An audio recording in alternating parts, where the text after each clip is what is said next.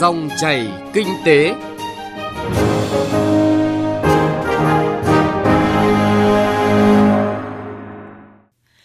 Xin chào quý vị và các bạn. Chương trình Dòng chảy kinh tế hôm nay, chúng tôi chuyển tới quý vị và các bạn những nội dung chính sau đây. Đường cao tốc Bắc Nam phía Đông chọn nhà đầu tư không chỉ dựa trên giá thầu. Dự án cầu dân sinh cải thiện đời sống người dân. Chuyện thị trường có nội dung dự báo giá thịt lợn tăng. Trước tiên chúng tôi chuyển tới quý vị và các bạn những tin tức kinh tế nổi bật.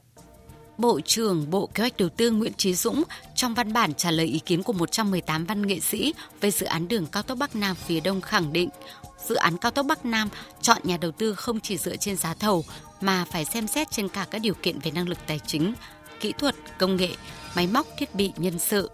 Chính phủ đã giao nhiệm vụ cho Bộ Giao thông Vận tải tổ chức thẩm định và quyết định đầu tư theo trình tự thủ tục quy định của pháp luật và hai bộ đang phối hợp chặt chẽ với nhau để lựa chọn nhà đầu tư có năng lực thực sự để triển khai dự án này. Tuần qua, lãi suất tiền đồng bắt đầu hạ nhiệt trên thị trường liên ngân hàng cùng với hoạt động hút dòng của ngân hàng nhà nước. Theo thông tin mới từ ngân hàng nhà nước, tín dụng đã tăng trưởng 7,33% trong nửa đầu năm. Theo một số chuyên gia kinh tế, diễn biến này khá ăn khớp với diễn biến điều tiết cân đối của ngân hàng nhà nước trong thời gian gần đây khi thanh khoản hệ thống đột ngột cần hỗ trợ và lãi suất tiền đồng liên ngân hàng có xu hướng tăng nhanh. Theo Thứ trưởng Bộ Tài chính Trần Xuân Hà, tới đây luật quản lý thuế sẽ mở rộng đối tượng xóa nợ thuế nhằm giảm nợ ảo và quy định này có hiệu lực từ ngày 1 tháng 7 năm 2020 thẩm quyền xóa nợ thuế cụ thể được trao cho Chủ tịch Ủy ban Nhân dân cấp tỉnh. Thủ tướng Chính phủ xóa đối với khoản nợ từ 10 tỷ đồng trở lên, Bộ trưởng Bộ Tài chính xóa đối với khoản nợ từ 5 đến 10 tỷ đồng. Còn khoản nợ dưới 5 tỷ đồng thì giao cho Tổng cục trưởng, Tổng cục Thuế, Tổng cục trưởng Tổng cục Hải quan xem xét xóa nợ. Theo báo cáo diễn biến thị trường bất động sản nửa đầu năm nay của Bộ Xây dựng vừa công bố, trong quý 2 năm nay, giá bất động sản tại Hà Nội và thành phố Hồ Chí Minh có biến động. Tuy nhiên, lượng biến động không lớn. Cụ thể tại Hà Nội đáng chú ý là giá căn hộ chung cư tăng khoảng 0,16%, nhà ở riêng lẻ giá tăng khoảng 0,96% so với quý trước đó. Còn tại thành phố Hồ Chí Minh, giá căn hộ chung cư tăng khoảng 0,62%, nhà ở riêng lẻ giá tăng khoảng 2,7% so với quý trước. Bộ Giao thông Vận tải vừa có thông cáo báo chí về việc ký kết phụ lục hợp đồng triển khai thu phí tự động không dừng. Theo đó, để đảm bảo tính đồng bộ thống nhất tại các dự án và minh bạch trong việc tính chi phí quản lý thu phí tại các dự án BOT, Bộ Giao thông Vận tải đã ra hai văn bản trong tháng 3 và tháng 6 năm nay đề nghị các nhà đầu tư dự án thu phí đường bộ triển khai ký kết hợp đồng thực hiện các bước tiếp theo. Đến ngày 5 tháng 7 năm nay, các nhà đầu tư BOT quản lý 40 trạm thu phí đã cơ bản thống nhất ký phụ lục hợp đồng với Bộ Giao thông Vận tải. Tuy nhiên, còn 4 nhà đầu tư chưa đàm phán ký kết, Bộ Giao thông Vận tải đang tiếp tục đàm phán với 4 nhà đầu tư này để đảm bảo tiến độ ký phụ lục hợp đồng trước ngày 10 tháng 7 năm nay nhằm hoàn thành lắp đặt 44 trạm thu phí trong năm nay theo chỉ đạo của Quốc hội và Chính phủ.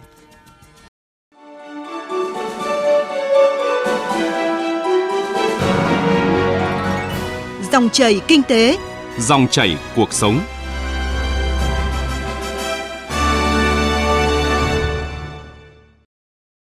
Thưa quý vị và các bạn, Chính phủ đã phê duyệt chiến lược phát triển giao thông nông thôn Việt Nam đến năm 2020, trong đó tập trung chương trình quốc gia về xây dựng đường địa phương và xóa bỏ cầu tạm.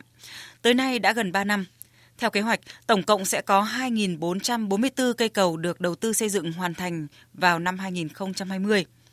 Tới nay, còn 1.600 cây cầu đang được 50 địa phương gấp rút hoàn thiện nốt. Trong đó tập trung vào công tác giải phóng mặt bằng, bố trí vốn để đảm bảo tiến độ chung. Mục tiêu quan trọng nhất của dự án là tạo điều kiện cho người dân vùng nông thôn đi lại thuận tiện, góp phần cải thiện đời sống kinh tế. Dòng chảy kinh tế hôm nay mời quý vị và các bạn cùng nghe phóng sự dự án cầu dân sinh cải thiện đời sống người dân địa phương từ thực tế tại tỉnh Bắc Giang. Chương trình quốc gia xây dựng cầu đường địa phương được phân cấp cho các tỉnh thành nằm trong kế hoạch phát triển hạ tầng giao thông nông thôn nói chung. Tính trung bình, kinh phí đầu tư xây dựng một cây cầu dân sinh vào khoảng 500 triệu đồng đến khoảng 1 tỷ 500 triệu đồng.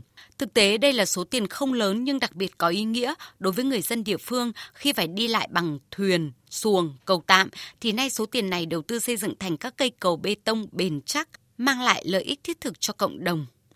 Cụ thể tại tỉnh Bắc Giang, tới nay dự án xây dựng cầu dân sinh và quản lý tài sản đường địa phương trên địa bàn tỉnh được Bộ Giao thông Vận tải phê duyệt thực hiện từ năm 2016, sau gần 3 năm đã cơ bản đảm bảo tiến độ. Theo kế hoạch, tỉnh Bắc Giang được đầu tư 38 cầu với tổng vốn dự kiến là hơn 126 tỷ đồng. Các cầu trên địa bàn tỉnh Bắc Giang được chia thành 5 dự án thành phần, tới nay đã hoàn thành 18 cầu và đang thi công 18 cầu trong tổng số 2 dự án, dự kiến đến cuối năm nay hoàn thành. Ngay trong tháng 7 này, ba cây cầu dân sinh được đầu tư tại Bắc Giang đang gấp rút hoàn thành. Ông Nông Đức Minh, người dân huyện Lục Ngạn, Bắc Giang, vui mừng kể về cây cầu Hà kết nối hai xã Hộ Đáp và Tân Sơn.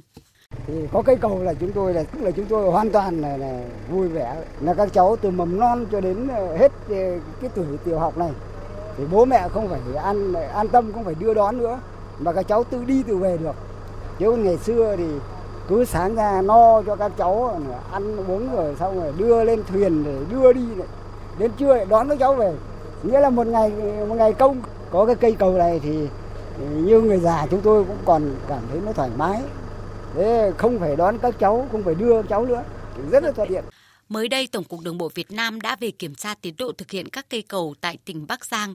Người dân ai nấy đều bày tỏ niềm vui của mình khi những cây cầu bao lâu người dân mong đợi giờ đã dần hoàn thành. Ông Nông Minh Đúng, người dân sinh sống ở ngay gần cây cầu được đầu tư tiền tỷ, một trong ba cây cầu dân sinh tại thị trấn Tân Sơn, huyện Lục Ngạn, tỉnh Bắc Giang, vui mừng nói. Như thế này thì thấy là tuyệt vời cho những người dân đôi lúc chúng tôi chỉ sợ đôi lúc các cháu nhất là các cháu học sinh đi học từ ngay tại thôn à, đi lại cái thuyền bè đôi lúc cũng có bị tai nạn. Cũng có cái à, một số nhà đầu tư về đầu tư cho thôn đi lại. Cái thứ nhất là chở hàng hóa, phương tiện của người dân với lại các cháu học sinh. Đi lại nó nó thuận tiện nhất. Bất kỳ ai, người, kể cả người dân, các cháu còn phấn khởi. Báo cáo của Tổng cục Đường bộ Việt Nam cũng ghi rõ đến hết năm 2019 này với việc bố trí vốn kịp thời có đủ cơ sở để đảm bảo tiến độ chung là vào năm 2020 hoàn thành dự án cầu dân sinh. Đây là dự án mang lại lợi ích thiết thực cho người dân địa phương. Vì vậy, các bước thực hiện đầu tư xây dựng khá thuận lợi. Nhiều người dân địa phương đã tự san lấp phần đường trước nhà mình khi có xe chở vật liệu xây cầu đi qua hay nhà nào có đất nằm trong khu vực dự án xây cầu đều tự nguyện hiến đất. Ông Nông Văn Dự, cán bộ Giao thông Thủy lợi, xã Cấm Sơn, huyện Lục Ngạn, tỉnh Bắc Giang đang hoàn thiện những công đoạn cuối cùng cho cây cầu xây dựng tại địa phương, cho biết. Mùa mưa, bà con đi bán vải qua đây là cứ phải khênh xe máy ra. Nếu mà nước lũ là phải khênh xe máy qua đây và người lại khênh vải sang đây. Bắt đầu mới đi ra mãi Tân Sơn bán vải được. Thế mà sau khi cây cầu này được đầu tư thì bà con rất là phấn khởi, nghe tin được đầu tư thì bà con rất là phấn khởi. Thế, ủy ban xã cũng à, tổ chức họp cùng với lại thôn cùng họp nhân dân. Thì các bà con là có đất xung quanh đây là bà con là ủng hộ rất là nhiệt tình phấn khởi. Chỉ mong sao nhà nước đầu tư cho có cái cầu để bà con đi lại thuận lợi thôi phục vụ cho bốn thôn của xã này. Mà các cháu đi học qua đây là đi trường cấp 2 là toàn bộ đi đường này hết 60 hộ dân sống ở xung quanh cái thôn này theo báo cáo kết quả thực hiện dự án tổng thể của Tổng cục Đường bộ Việt Nam, chính phủ đã bố trí vốn trung hạn đến hết năm 2020 cho dự án cầu dân sinh tại 50 tỉnh, sớm hơn so với kế hoạch dự án là đến hết năm 2023. Do vậy, tiến độ dự án thường xuyên được Tổng cục Đường bộ Việt Nam đôn đốc kiểm tra để đảm bảo tiến độ chung của dự án. Vì mục tiêu tạo điều kiện cho người dân vùng khó khăn nên phần vốn đối ứng của chính phủ cũng đã đạt 90% sẽ đảm bảo hoàn thành tiến độ chung của dự án này. Tới nay, Bắc Giang nói riêng và các địa phương nói chung đã được ghi kế hoạch vốn trung hạn đến hết năm 2020 với kế hoạch vốn vay cho các địa phương đạt sấp xỉ 100%, vốn đối ứng cũng đạt với tỷ lệ cao như hai tỉnh Lạng Sơn và Bắc Cạn. Cũng có địa phương hiện vẫn chưa được bố trí đủ vốn, còn ở mức thấp như các tỉnh Nam Định, Nghệ An và Quảng Bình đang được đôn đốc thực hiện. Trong quá trình triển khai dự án, Ngân hàng Thế giới cùng với Bộ Giao thông Vận tải, Tổng cục Đường bộ Việt Nam đã tiến hành tổ chức các đoàn công tác hỗ trợ thực hiện dự án xây dựng cầu dân sinh và quản lý tài sản đường địa phương, từng bước hiện thực hóa kế hoạch dự án quan trọng này. Thành công hiệu quả bước đầu của dự án xây dựng cầu dân sinh không chỉ dừng ở con số cây cầu xây dựng được mà là ở niềm tin, tình cảm của người dân, của những người đi xây cầu đều chung niềm vui khi những cây cầu kết nối giao thương, kết nối tình thân người dân thôn bản, xã phường còn nhiều khó khăn dần hoàn thành, góp phần cải thiện đời sống kinh tế xã hội. Thông tin nhanh, chân thực, phân tích sâu những diễn biến thị trường, vấn đề kinh tế. Các chuyên mục hấp dẫn, cà phê doanh nhân, chuyện thị trường, kinh tế số. Dòng chảy kinh tế phát sóng lúc 9 giờ 5 phút đến 9 giờ 25 phút và phát lại vào 13 giờ 25 phút đến 13 giờ 45 phút các ngày từ thứ hai đến thứ sáu hàng tuần trên kênh thời sự VOV1 của Đài Tiếng nói Việt Nam. Dòng chảy kinh tế, dòng chảy cuộc sống. Dòng chảy kinh tế, dòng chảy cuộc sống. Thưa quý vị và các bạn, như phóng sự vừa nêu thực tế tại tỉnh Bắc Giang, tới nay, việc phát triển hơn 1.000 cây cầu dân sinh đã dần phát huy tác dụng, góp phần phát triển kinh tế xã hội của nhiều địa phương, vùng kinh tế khó khăn trên cả nước như ở khu vực miền Trung hay các tỉnh miền núi Trung Du phía Bắc. Theo kế hoạch, khoảng thời gian một năm rưỡi nữa, cần xây dựng xong 1.600 cây cầu dân sinh. Vậy tiêu chí lựa chọn dự án để đầu tư xây dựng ra sao? Phóng viên Hà Nho phỏng vấn ông Nguyễn Văn Huyện, Tổng cục trưởng Tổng cục Đường bộ Việt Nam về nội dung này. Thưa ông là rõ ràng là bà con à, người dân mà được hưởng lợi từ những cái cây cầu dân sinh thì rất là phấn khởi. Thế khi mà tổ chức thực hiện đầu tư các cái dự án cầu dân sinh ở Việt Nam thì với một cái mong muốn cái mục đích như thế nào ạ? À, thực ra là tất cả mong muốn của đồng bào bà con của trên 50 tỉnh thành à, người nghèo khó thì đều muốn có những cái cầu à, để nối ờ, giữa hai các cái bản làng, các cái khu dân cư với nhau để mà tăng cái phát triển kinh tế xã hội cũng như là cái tình cảm văn hóa xã hội với nhau. Thế nên là khi chúng ta làm xong những cái cây cầu dân sinh, cầu bê tông hay cầu dân treo thì tình cảm của các cái gia đình à, được tăng lên rõ rệt rồi à, phát triển kinh tế xã hội đặc biệt là vấn đề à, trồng cây nông nghiệp hoa quả thì rõ ràng là có giá trị lên rất nhiều. Thưa ông là ông nói là kết nối để phát triển kinh tế xã hội thì cụ thể khi mà đi khảo sát rồi bây giờ đang tiếp tục đầu tư giai đoạn 1, giai đoạn 2 rồi đến khi dự án hoàn thành thì cái cây cầu nào gắn với địa phương nào mà để lại cho bà con tình cảm nhiều nhất và cái phát huy được cái hiệu quả kinh tế xã hội nhiều nhất ạ? Phải nói là đến nay thì chúng ta đã làm xong ờ, hơn 1.000 cây cầu à, cho trên năm tỉnh thành và hết năm 2019 thì chúng ta sẽ khởi công tiếp là khoảng một tức là đến ờ, 1.900 cầu nữa. Để hoàn thành 2020 là hoàn thành khoảng 2.440 cầu. Đây là một cái khối lượng cầu rất lớn. Ờ, và chúng ta phải thấy là những cái cây cầu này mà khi ờ, khi mà hoàn thành xong thì tôi rất ấn tượng với một số cây cầu mà bà con nhân dân nói là mơ ước bao nhiêu ngày nay mới có những cây cầu và khi mà làm xong những cây cầu thì các em nó không ờ, phải đi đò, không phải đi, không bị ngập lụt qua bão lũ và rất an toàn. Và có những cái người ờ, như ở quê Nghệ An Hà Tĩnh thì ờ, con gái bảo là trước đây chưa có cầu thì có khi hàng năm một vài lần mới được về thăm mẹ. Nhưng bây giờ là một vài ngày lúc nào tôi cũng về được thăm mẹ. Đây là cái rất quý người ta nói rất thật. Một câu nữa thôi ạ. À. thưa ông là vậy thì à, rõ ràng là cây cầu nhỏ à, về quy mô thế nhưng lại rất là có ý nghĩa về mặt xã hội kinh tế thì ờ, ở góc độ này thì ông có cái quan điểm như thế nào?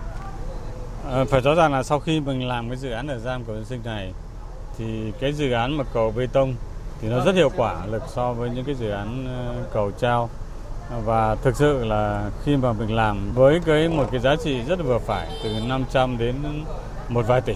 Nhưng mà mình có những cây cầu à, cho xe nó trở lại từ 10 đến 15 tấn. Đây là một, một dự án rất hiệu quả rất phù hợp với những cái vùng nông thôn. Tôi cũng rất mong muốn rằng là sau này chính phủ à, còn lại 1.600 cầu thì cũng rất cần cái vốn này làm cho bà con các cái vùng dân tộc ừ, khó khăn. Tiêu chí lựa chọn như thế nào ạ? Về tiêu chí lựa chọn của các cái thời này là trong các vùng nối hai bên thì đều phải có ờ, tức là từ 50 ờ, đến 100 hộ dân hai vùng kinh tế và các cái khoảng cách cầu thì thường cách từ 1 ờ, đến 3 km. hoặc là sau này tôi muốn ngân hàng thế giới mở rộng các tiêu chí những cái cây cầu treo hoặc cây cầu gỗ của nó rất cũ rồi và rất nguy hiểm thì cũng nên đưa vào cái tiêu chí này để làm các cái cầu cứng uh, vĩnh cửu cho bà con nhân dân đi làm. Vâng ạ, xin cảm ơn ông ạ.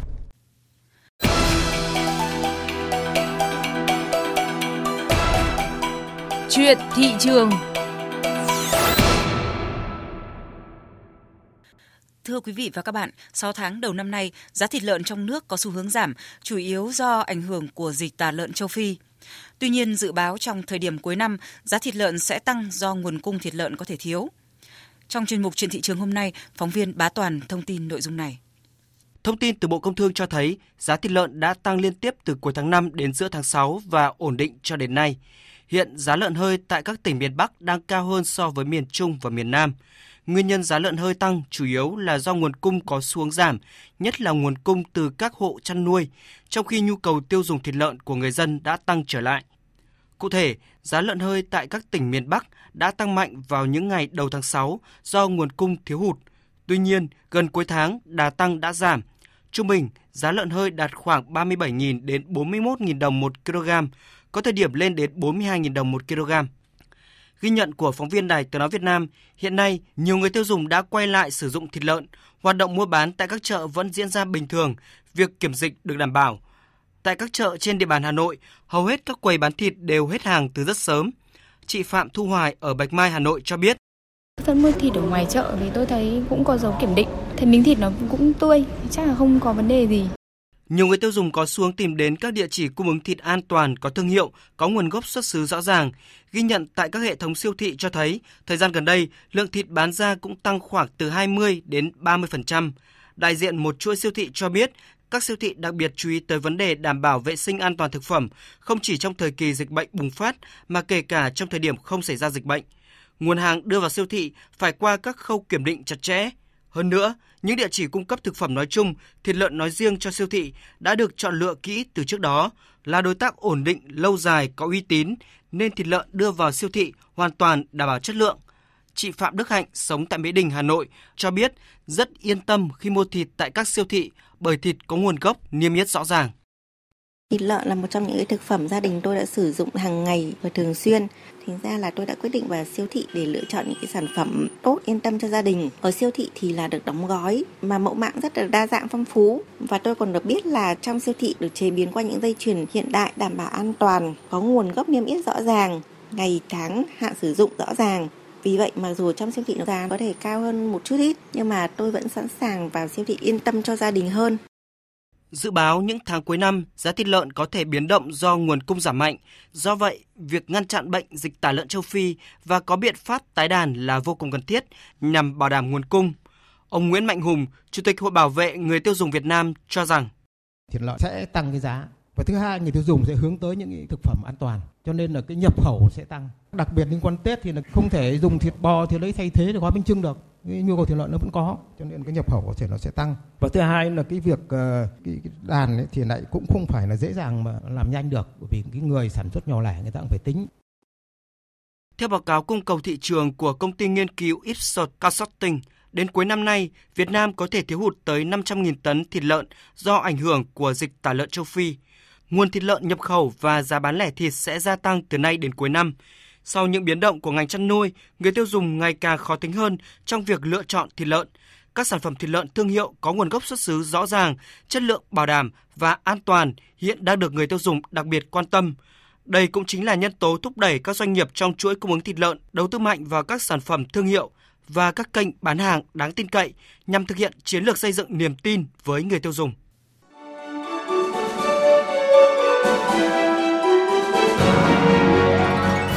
Dòng chảy kinh tế, dòng chảy cuộc sống.